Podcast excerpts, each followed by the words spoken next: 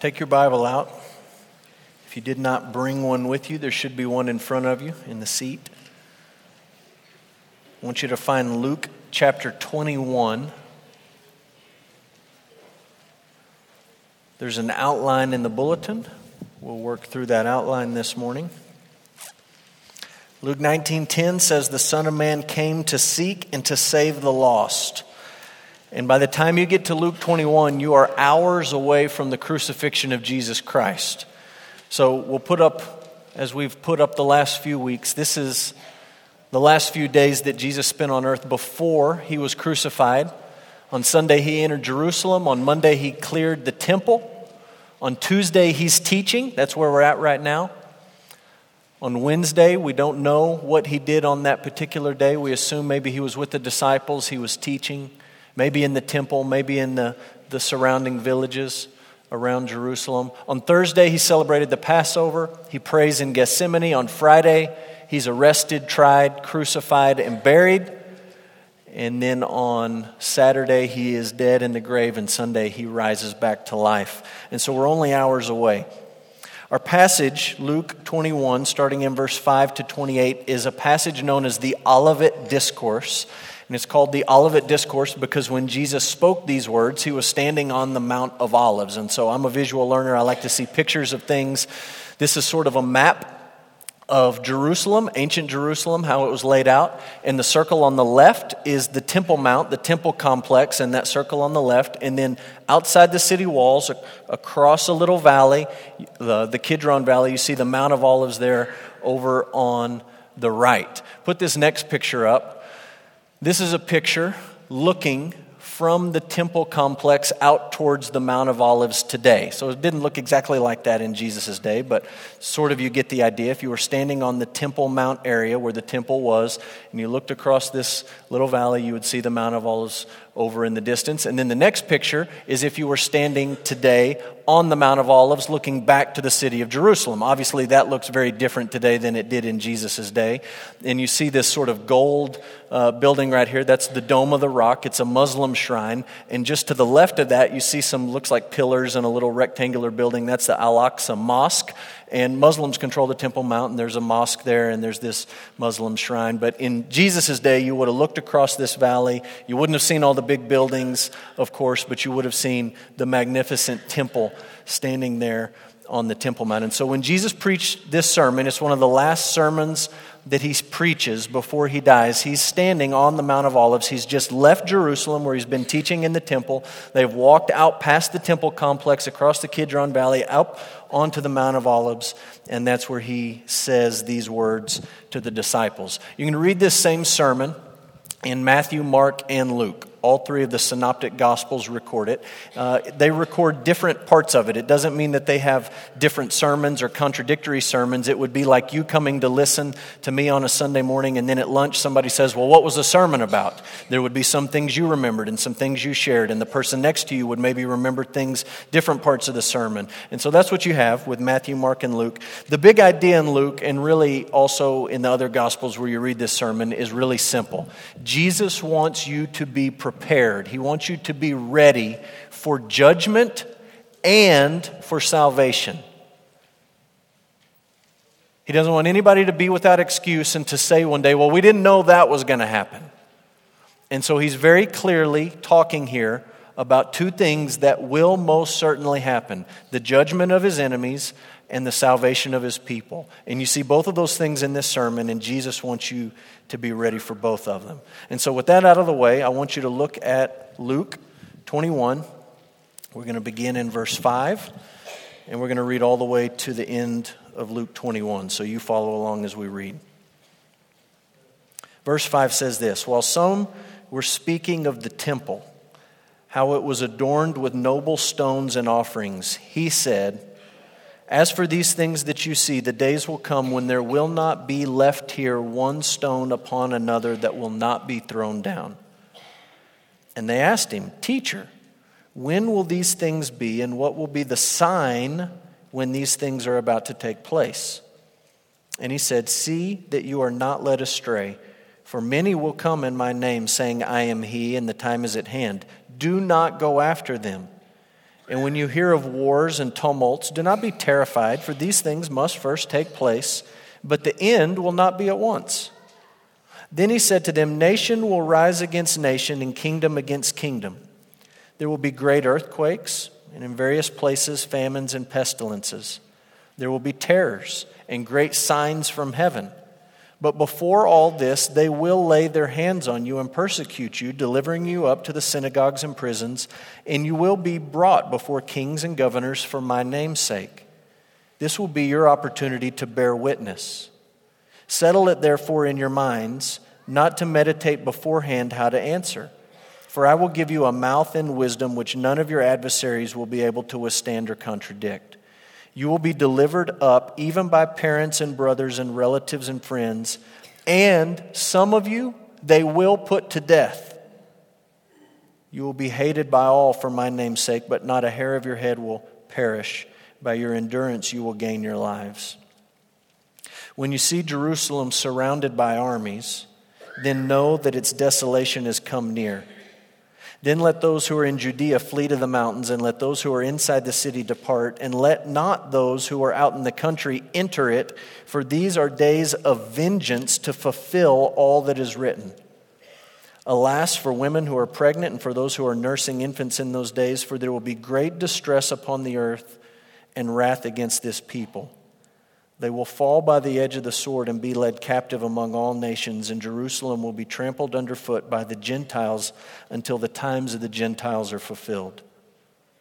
And there will be signs in the sun and moon and stars, and on the earth distress of nations and perplexity because of the roaring of the sea and the waves, people fainting with fear, with foreboding of what's coming on the world. For the powers of heaven will be shaken.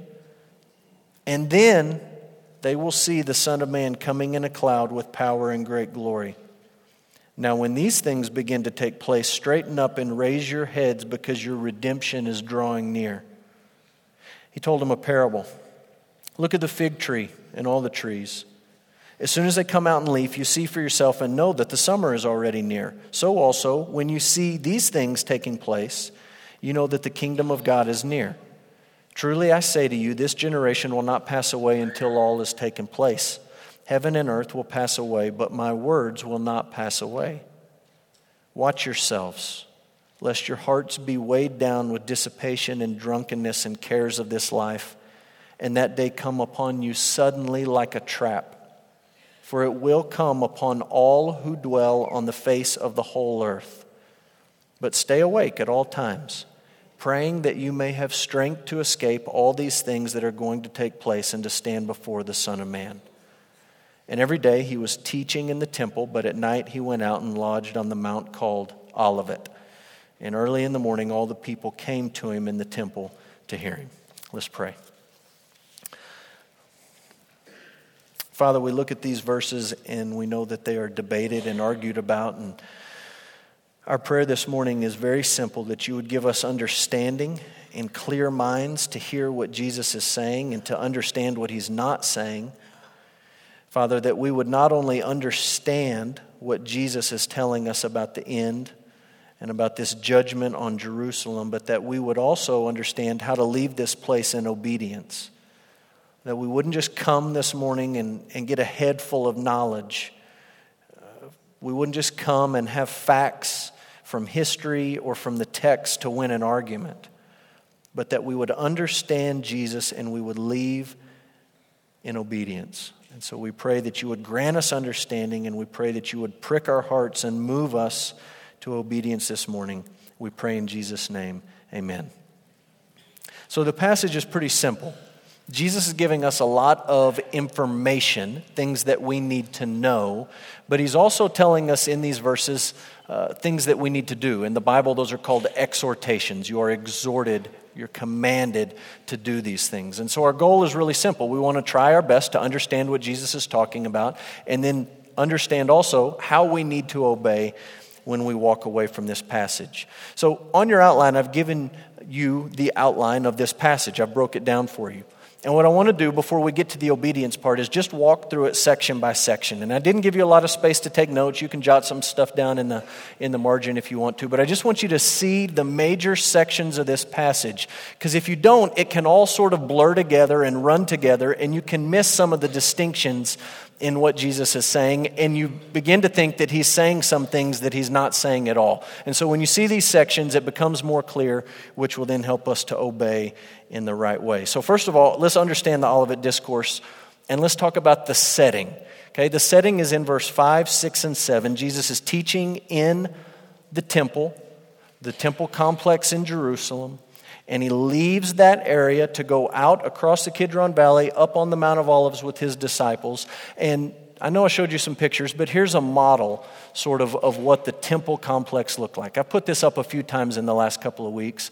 Um, over on the top right, you see there's four sort of uh, columns or big uh, structures standing up. That's a fortress. That was basically a military barracks that they had added on to the temple complex. And the big open courtyard is the court of the Gentiles. And then there's this inner wall you can see around the temple in the middle. In this inner wall, you would come in and you would be in the court of the women, and then you would be in the court of the Jews. Jewish men could go there. And then you'd be finally in the court of the priests, where only the priests could go. And then the tallest structure, sort of square shaped in the middle, is the temple itself. And so this was the temple complex. And from what we know from history, not just from the Bible, but from history, it was a remarkable building. You may have heard of a guy named Herod the Great.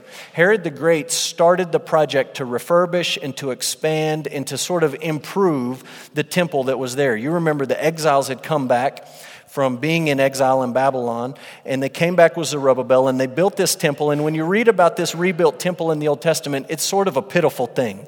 Like the guys who remembered the old temple, Solomon's temple, saw the new one, and the Bible says they just wept because it's like, we're glad to have a new temple, but it's just not like the old one. And so Herod the Great, this ruler, begins this project in about 20 BC to build this complex and to make it nice and to beautify it and all of these things. And the entire project, from beginning to end, ends up taking about 83 years, which means it was started before Jesus was born, about 20 BC, and it was finished about 63 AD. And if you figure Jesus is about 30 years old right here, it's about 50 years into the construction project. It's not even all the way done yet, but they're working on it and they're getting close. And it's just this magnificent, beautiful, beautiful building. And Jesus and his disciples, as they're leaving, are having this conversation. And the disciples look up to Jesus and they say, What an amazing, amazing building. Just sort of small talk.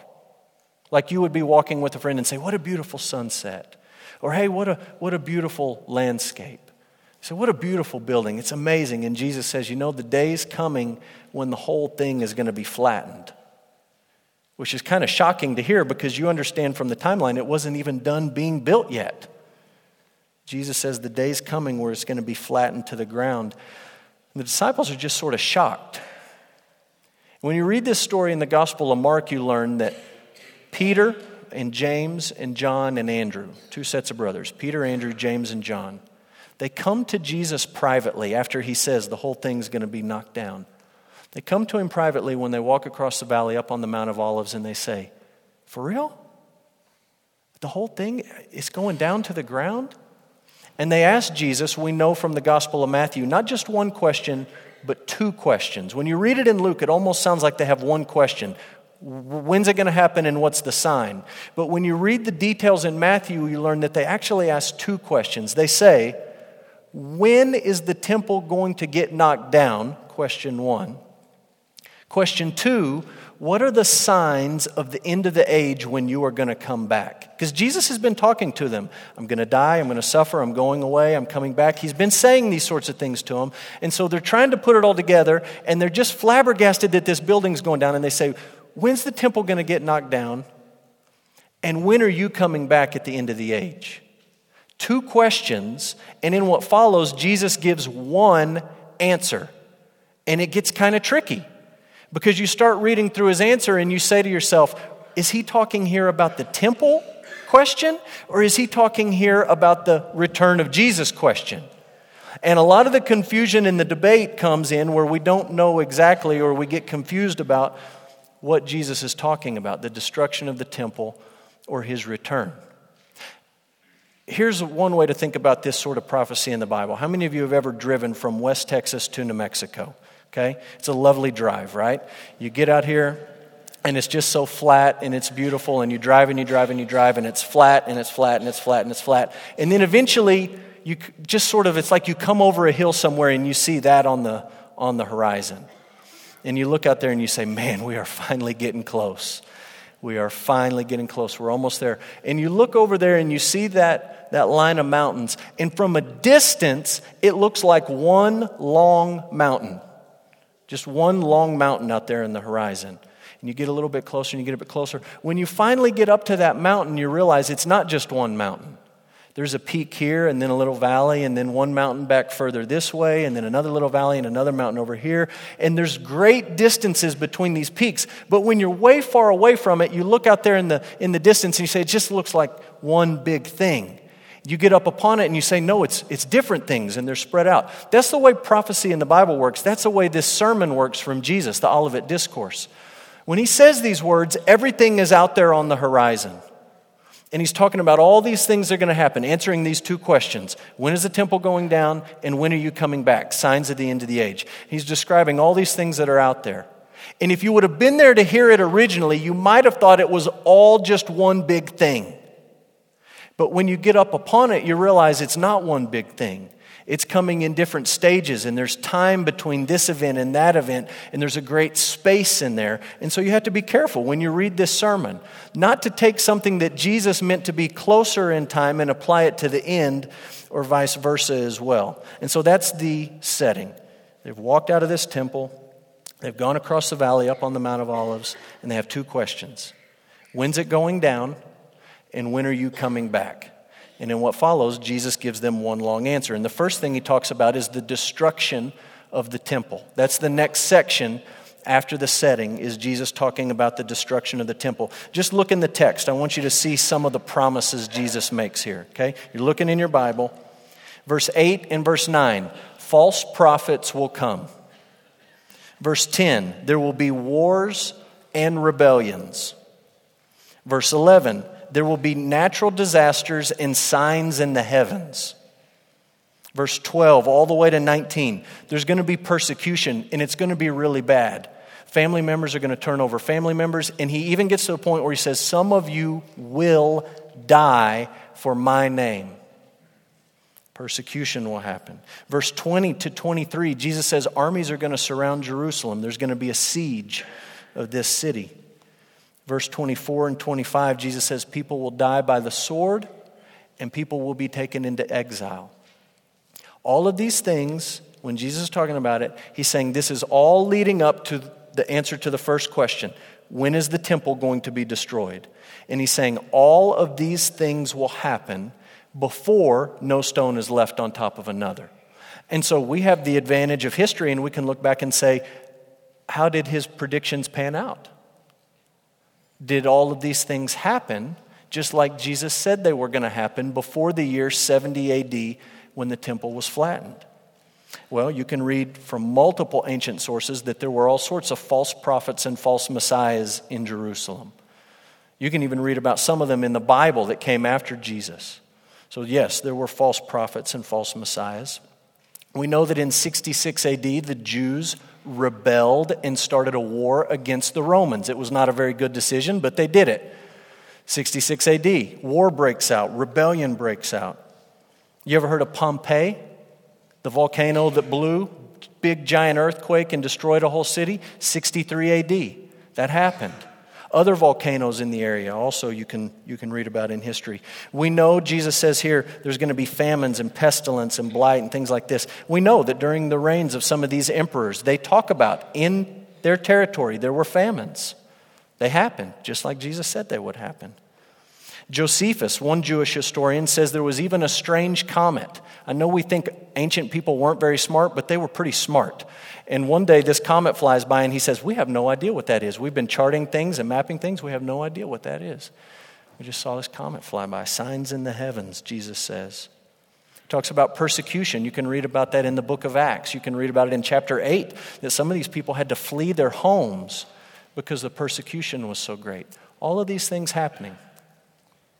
And that brings us to the last two parts of what Jesus says will happen before the temple goes down the siege of Jerusalem and people dying by the sword and being taken into exile.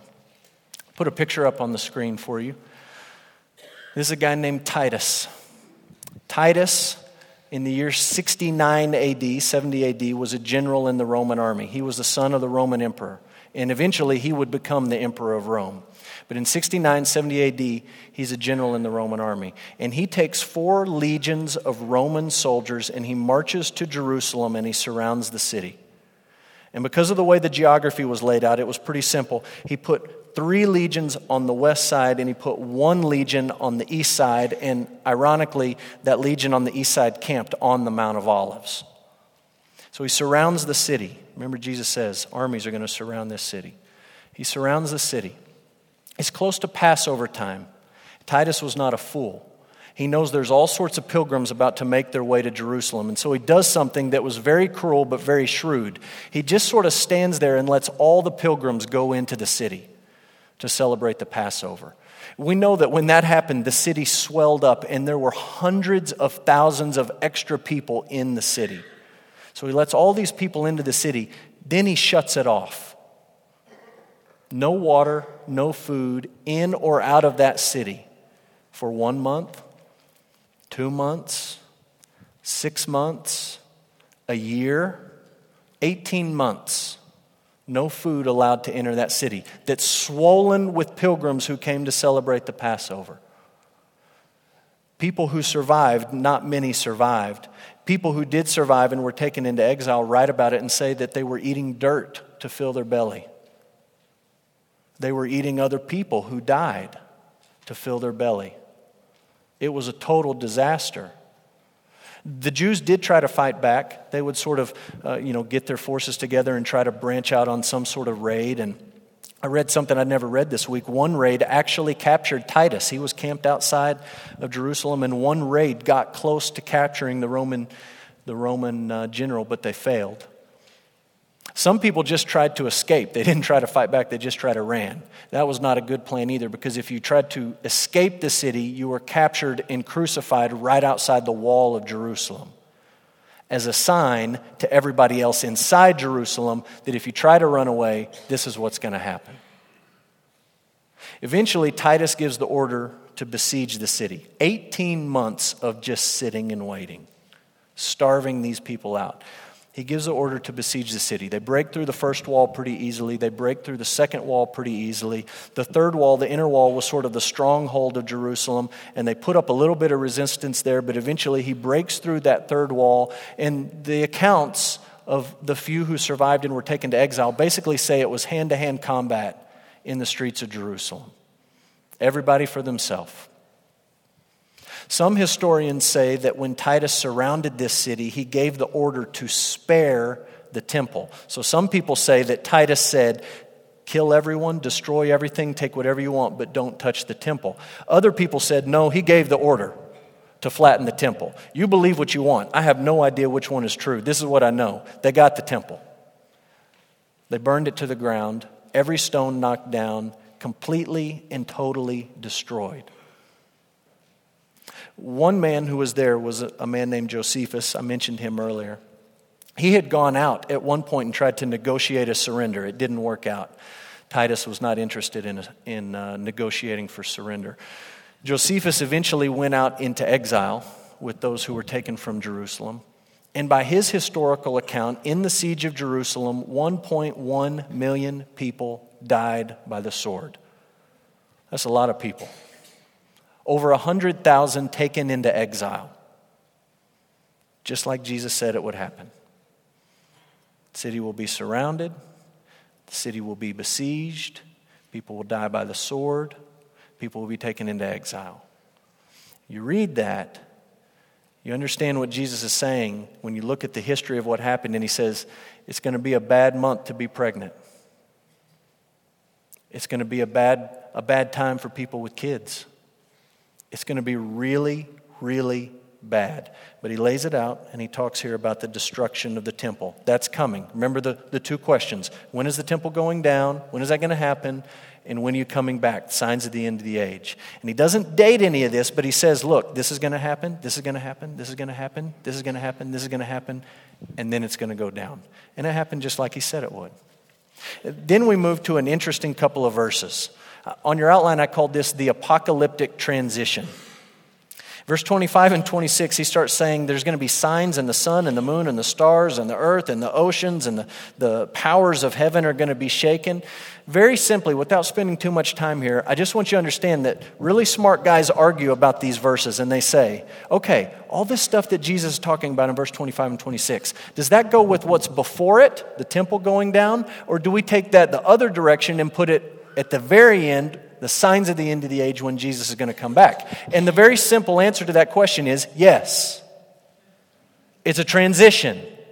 And you got to understand that it's apocalyptic language. It's a form of Hebrew poetry that you're not supposed to take literal. Listen, there's a lot of people who want to sell you books today at Christian bookstores because they take apocalyptic language like this, they look up in the sky, and they take it literal when it was never intended to be taken literal. Apocalyptic language in the Bible is, is used to prove one point a dramatic upheaval is coming. There's a change coming, and you need to be ready for it.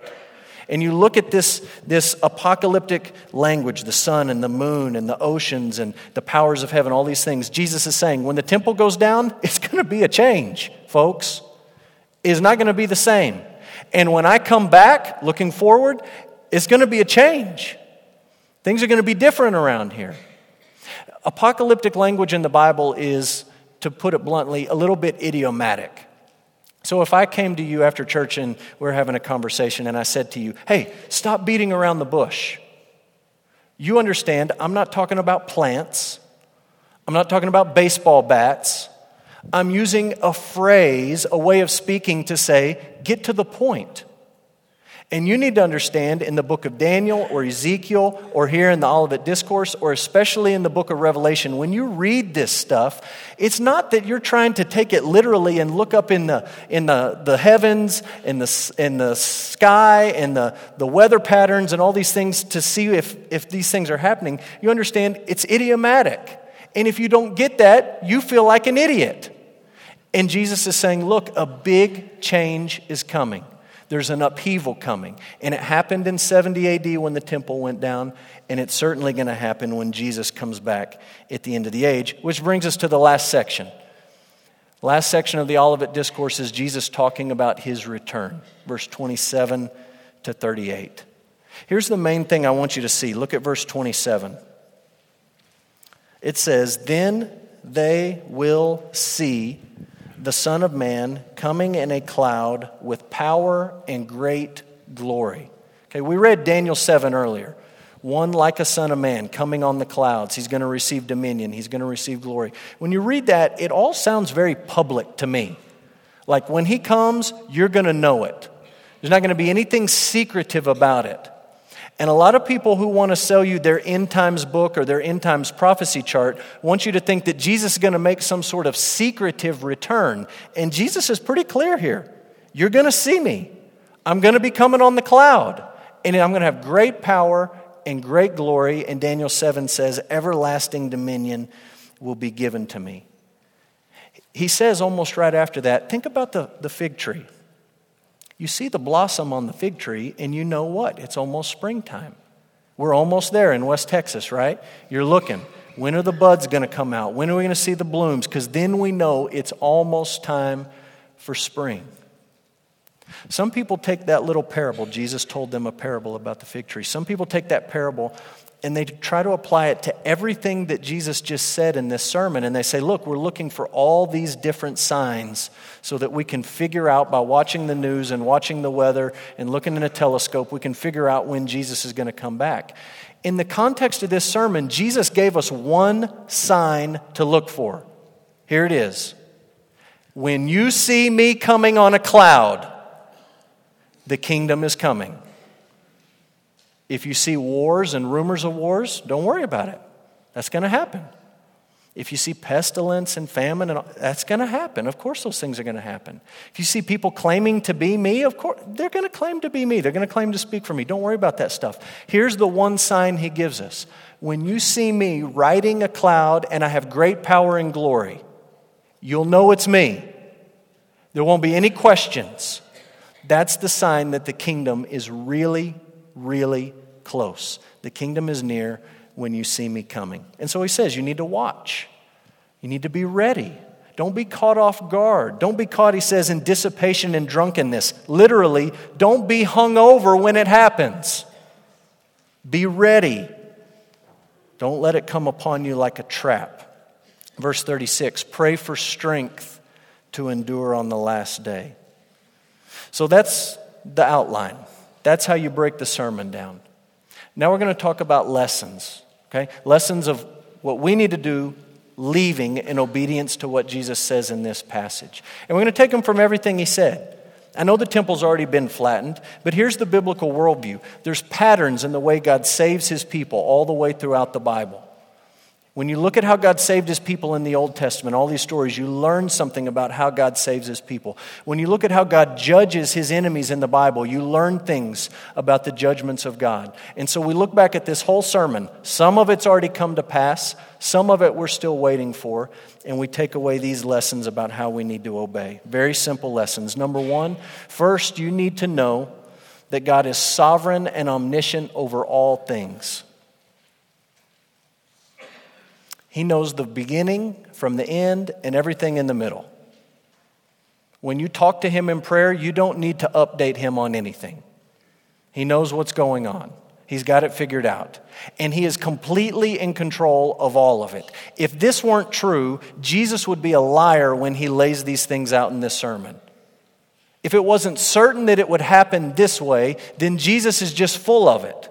But he says, This is exactly how it's going to happen. I'm telling you right now.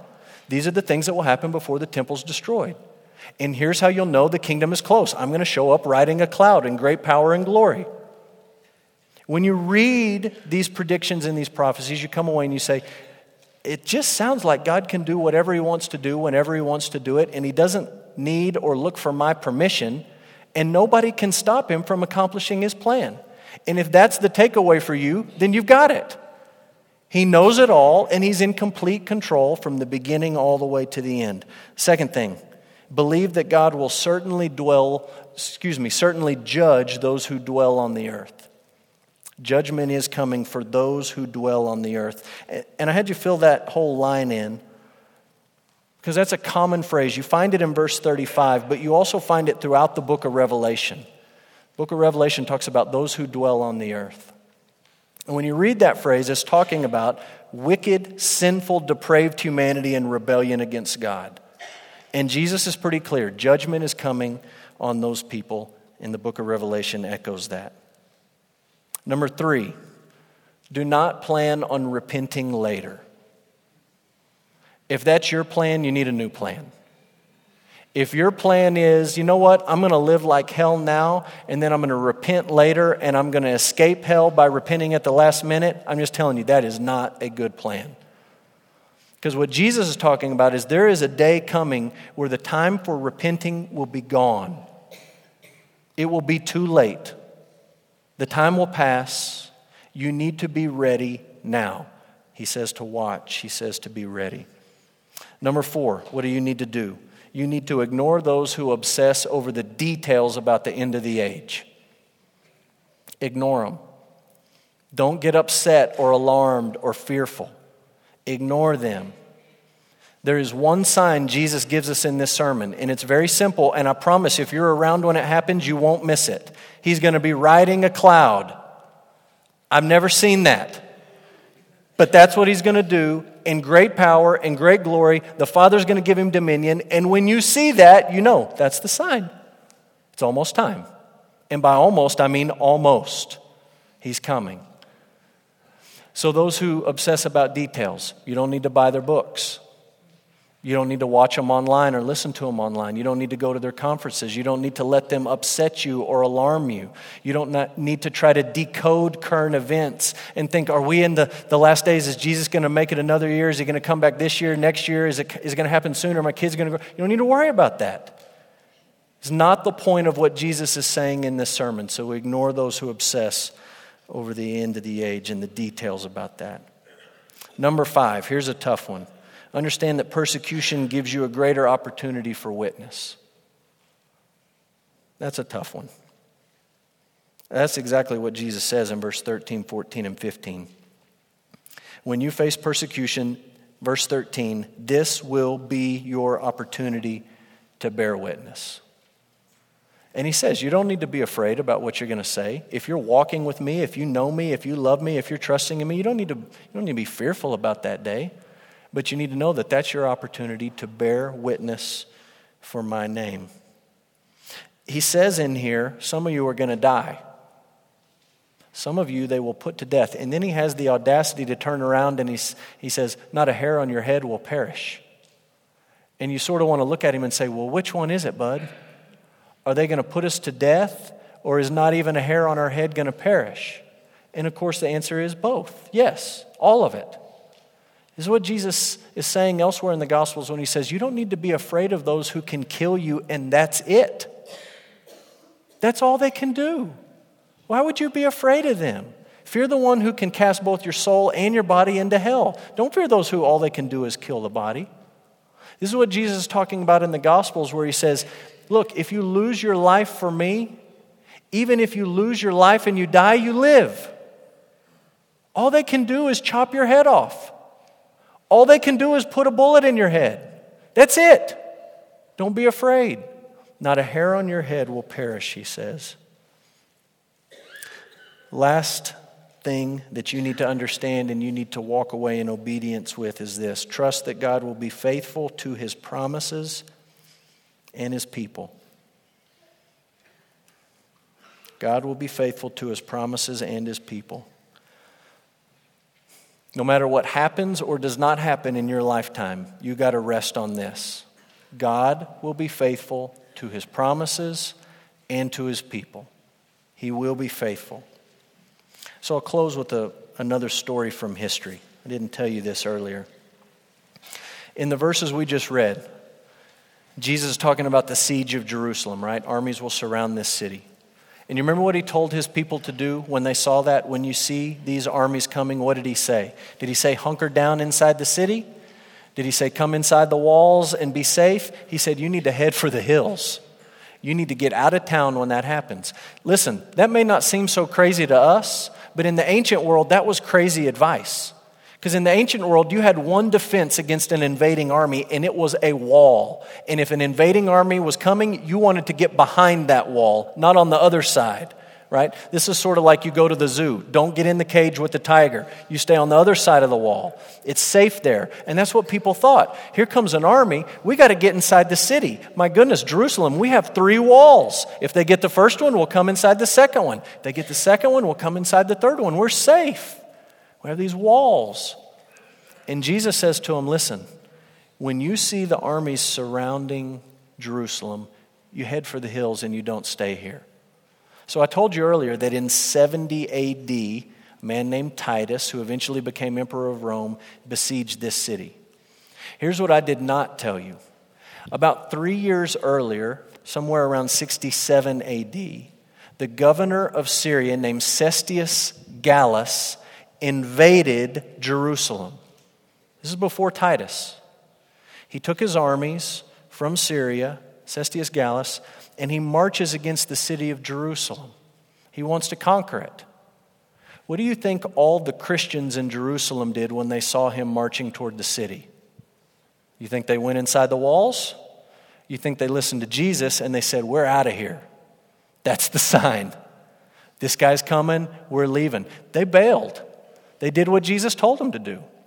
They took off. They didn't just leave the city and go a few miles out. They crossed the Jordan River and went to an area called Pella. Today it's in the nation of Jordan. These Christians go and they just say, We're out. Jesus said, When you see the armies coming, you take off. We took off. Gone. Here's the funny thing Cestius Gallus was not as tough as he thought he was, and he couldn't take the city of Jerusalem. Everybody else, not the Christians, but everybody else, holed up in the city. They just waited him out, and he eventually took his army and he went home. No harm, no foul. Three years later, when Titus, the general of Rome, marched with four legions of Roman soldiers against the city of Jerusalem, guess who was not there? The believers. They were in Pella. They left, they settled somewhere else. Was there a few there? Probably. Maybe had some of them gone back? I'm sure. But for the most part, this Christian population had left. You look at that and you say, what do you chalk that up to?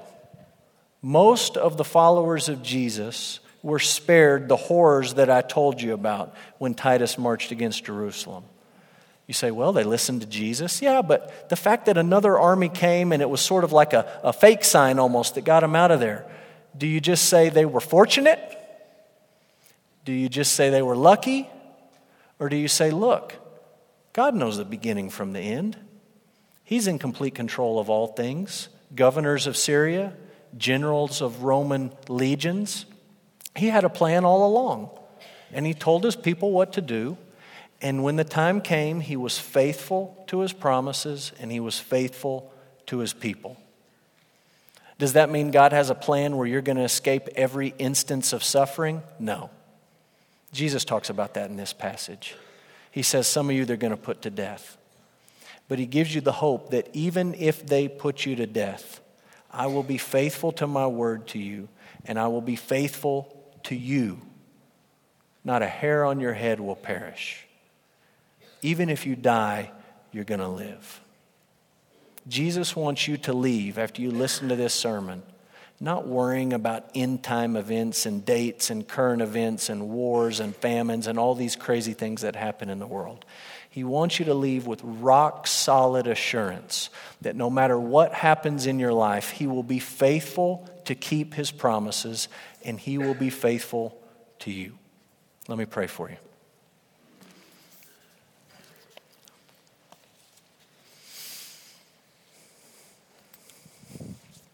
Father, it's an awesome thing to read prophecies and predictions in your word and to see how they were fulfilled exactly like you said they would be.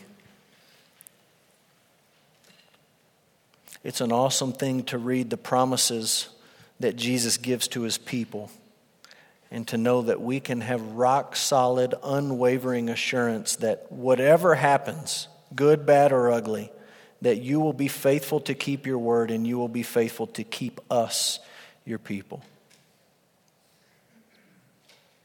Father, help us not to be so obsessed and concerned with something that you told us not to worry about.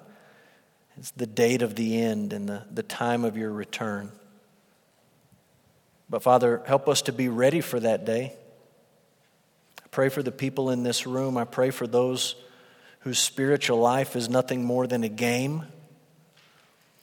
And they think they can do one thing and maybe repent at the last minute or change later. And I pray that you would wake them up from that delusion today. Father, I pray that we in this room would be ready and prepared and expectant when the big day comes.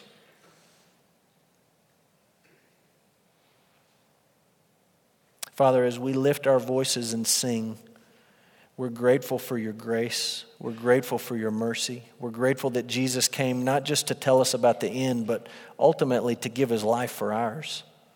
And that through him we have hope. We have promises, we have assurances, and they're certain and they're sure. So, Father, we sing to you.